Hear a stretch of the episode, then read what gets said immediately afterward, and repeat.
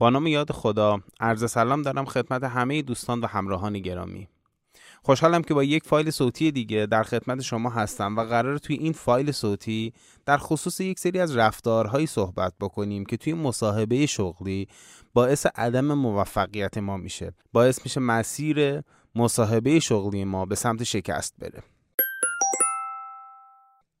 وقتی صحبت از مصاحبه شغلی میشه خیلی اوقات برای خیلی از دوستان این مصاحبه یکی از مهمترین مصاحبه ها و یکی از مهمترین جلساتی هست که ممکنه توی زندگیشون داشته باشن.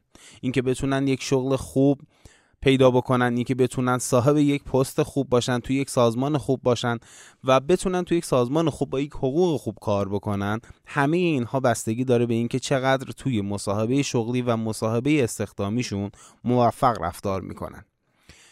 برای اینکه توی مصاحبه استخدامی موفق بشید اصول قوانین زیادی وجود داره که به مرور اونها رو توی سایت خواهیم گذاشت یا توی کانال تلگرامی آموزگرام اونها رو ارائه می‌کنیم. اما یک سری از رفتارها هستند که اگر از ما سر بزنه احتمال شکست و عدم موفقیت ما رو زیاد می‌کنه. احتمال داره که مصاحبه کننده ما رو به عنوان یک فرد با صلاحیت نپذیره. با هم اونها رو مرور می‌کنیم. اولین موضوعی که تأکید داریم به عنوان یک رفتار پرخطر توی مصاحبه استخدامی بدگویی کردنه. اینکه در مورد شغل قبلی خودتون در مورد مدیر قبلی خودتون همکاران قبلی خودتون شروع بکنید به بدگویی کردن. تو خیلی از مصاحبه ها دیدم به فرد میگیم چرا سازمان قبلی رو می‌خوای ترک بکنی؟ میگه من نمی‌تونم با اون مدیر کار بکنم. اونجا کارمندای سازمانش جورین رفتارهای نرمالی ندارن. مدیر بد اخلاقی داریم. مدیری داریم که خیلی راحت به همه چیز گیر میده. این رفتارها این بدگویی ها یک حس منفی و یک اثرگذاری نامطلوب روی مصاحبه کننده ایجاد می‌کنه. به خصوص اگر مصاحبه کننده کارفرما هم باشه. دومین نکته ای که باید رعایت بکنید دومین رفتاری که تاثیر نامطلوب داره دروغگویی یا بزرگ نماییه خیلی ها عقیده دارن توی رزومه باید بزرگ نمایی بکنیم. توی رزومه باید تا جایی که می‌تونیم کارهای خودمون رو خیلی بزرگ نشون بدیم. اما این یک اشتباه بزرگ توی مصاحبه استخدامیه. به کوچکترین احتمالی اگر مصاحبه کننده متوجه دروغ یا بزرگ نمایی شما بشه قید اون شغل و قید اون پست سازمانی و کلا قید اون سازمان رو باید بزنید. و متاسفانه خیلی اوقات این بزرگ نمایی هایی که انجام میشه به خصوص توسط افرادی که تازه می‌خوان وارد وادی محیط کار بشن تازه فارغ و تحصیل شدن انقدر این بزرگ نمایی ها سطحی و ساده انگارانه است که هر مصاحبه کنندی که یک مقدار تجربه داشته باشه متوجه اونها میشه. خیلی اوقات این بزرگ نمایی ها ناشیانه انجام میشه و بین صحبت های فرد و رزومه تناقض وجود داره. مراقب باشید این دروغگویی ها و بزرگ نمایی ها باعث میشه شما تو مذاکره و توی مصاحبه استخدامیتون موفق نباشید. رفتار پرخطر بعدی رفتاری که نامطلوب هست زیاد سوال پرسیدنه. تو فرایند مصاحبه استخدامی مصاحبه شونده باید جواب سوالهای مصاحبه کننده رو بده.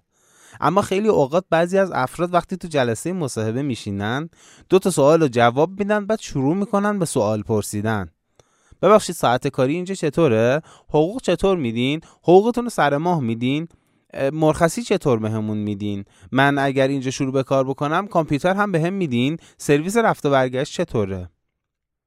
این سوال های زیاد حوصله مصاحبه کننده رو سر می‌بره. اگر دوست دارید یک فرد حرفه‌ای باشید اگر دوست دارید تو مصاحبه استخدامیتون موفق تر باشید تعداد سوال های خودتون رو خیلی خیلی کم بکنید. خیلی از این سوال ها سوال های پیش پا افتاده ای هست. اگر استخدام بشید تو همون هفته اول جواب همش رو پیدا می‌کنید. رفتار بعدی که تاثیر بسیار بدی روی مصاحبه استخدامی می‌ذاره نداشتن اعتماد به نفسه.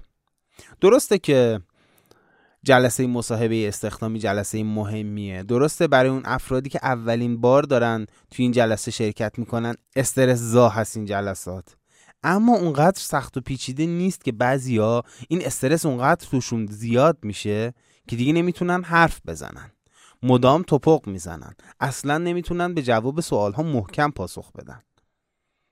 باید یاد بگیرید که توی صحبت کردن هاتون و توی جواب دادن هاتون توی مصاحبه استخدامی پرقدرت رفتار بکنید. قوی پاسخ بدید محکم پاسخ بدید. اعتماد به نفستون رو نشون بدید. اگر نتونید اعتماد به نفستون رو به خوبی به مصاحبه کننده نشون بدید باز میزان احتمال موفقیت شما تو مصاحبه استخدامی کاهش پیدا می‌کنه. رفتار آخر و مورد آخری که به شدت تاثیر منفی روی مصاحبه استخدامی می‌ذاره اینه که یک نفر رو با خودتون بردارید ببرید. با یک فرد دیگه ای برید توی اتاق مصاحبه بشینید. این مورد رو من چندین بار دیدم. به خصوص توی خانوم ها اتفاق میفته با فرد دیگه ای برای مصاحبه استخدامی میرن. عیبی نداره با یک نفر تو اون سازمان برید. اما توی اتاق مصاحبه اون جایی که قراره با مصاحبه کننده رو در رو بشید و صحبت بکنید تنها باید باشید. وقتی یک نفر رو با خودتون می‌برید یعنی این که اونقدر بزرگ نشدید که بتونید کارهاتون رو خودتون به تنهایی انجام بدید. توی یکی از مصاحبه های استخدامی که داشتیم توی یک سازمان فردی با دایی خودش اومده بود. خب این آقا دایی این فرد فرد قدرتمندی بود خوب صحبت می‌کرد و جالب اینجا بود که به تمام سوالای مصاحبه کننده دایی پاسخ می‌داد.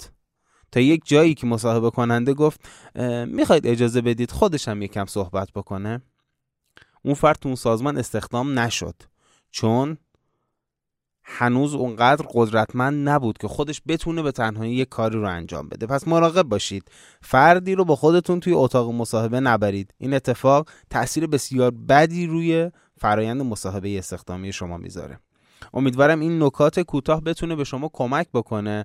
تو فرایند مصاحبه استخدامی قویتر عمل بکنید قویتر باشید و میزان موفقیت شما بیشتر بشه. فایل های بیشتری در این زمینه برای شما تهیه خواهیم کرد.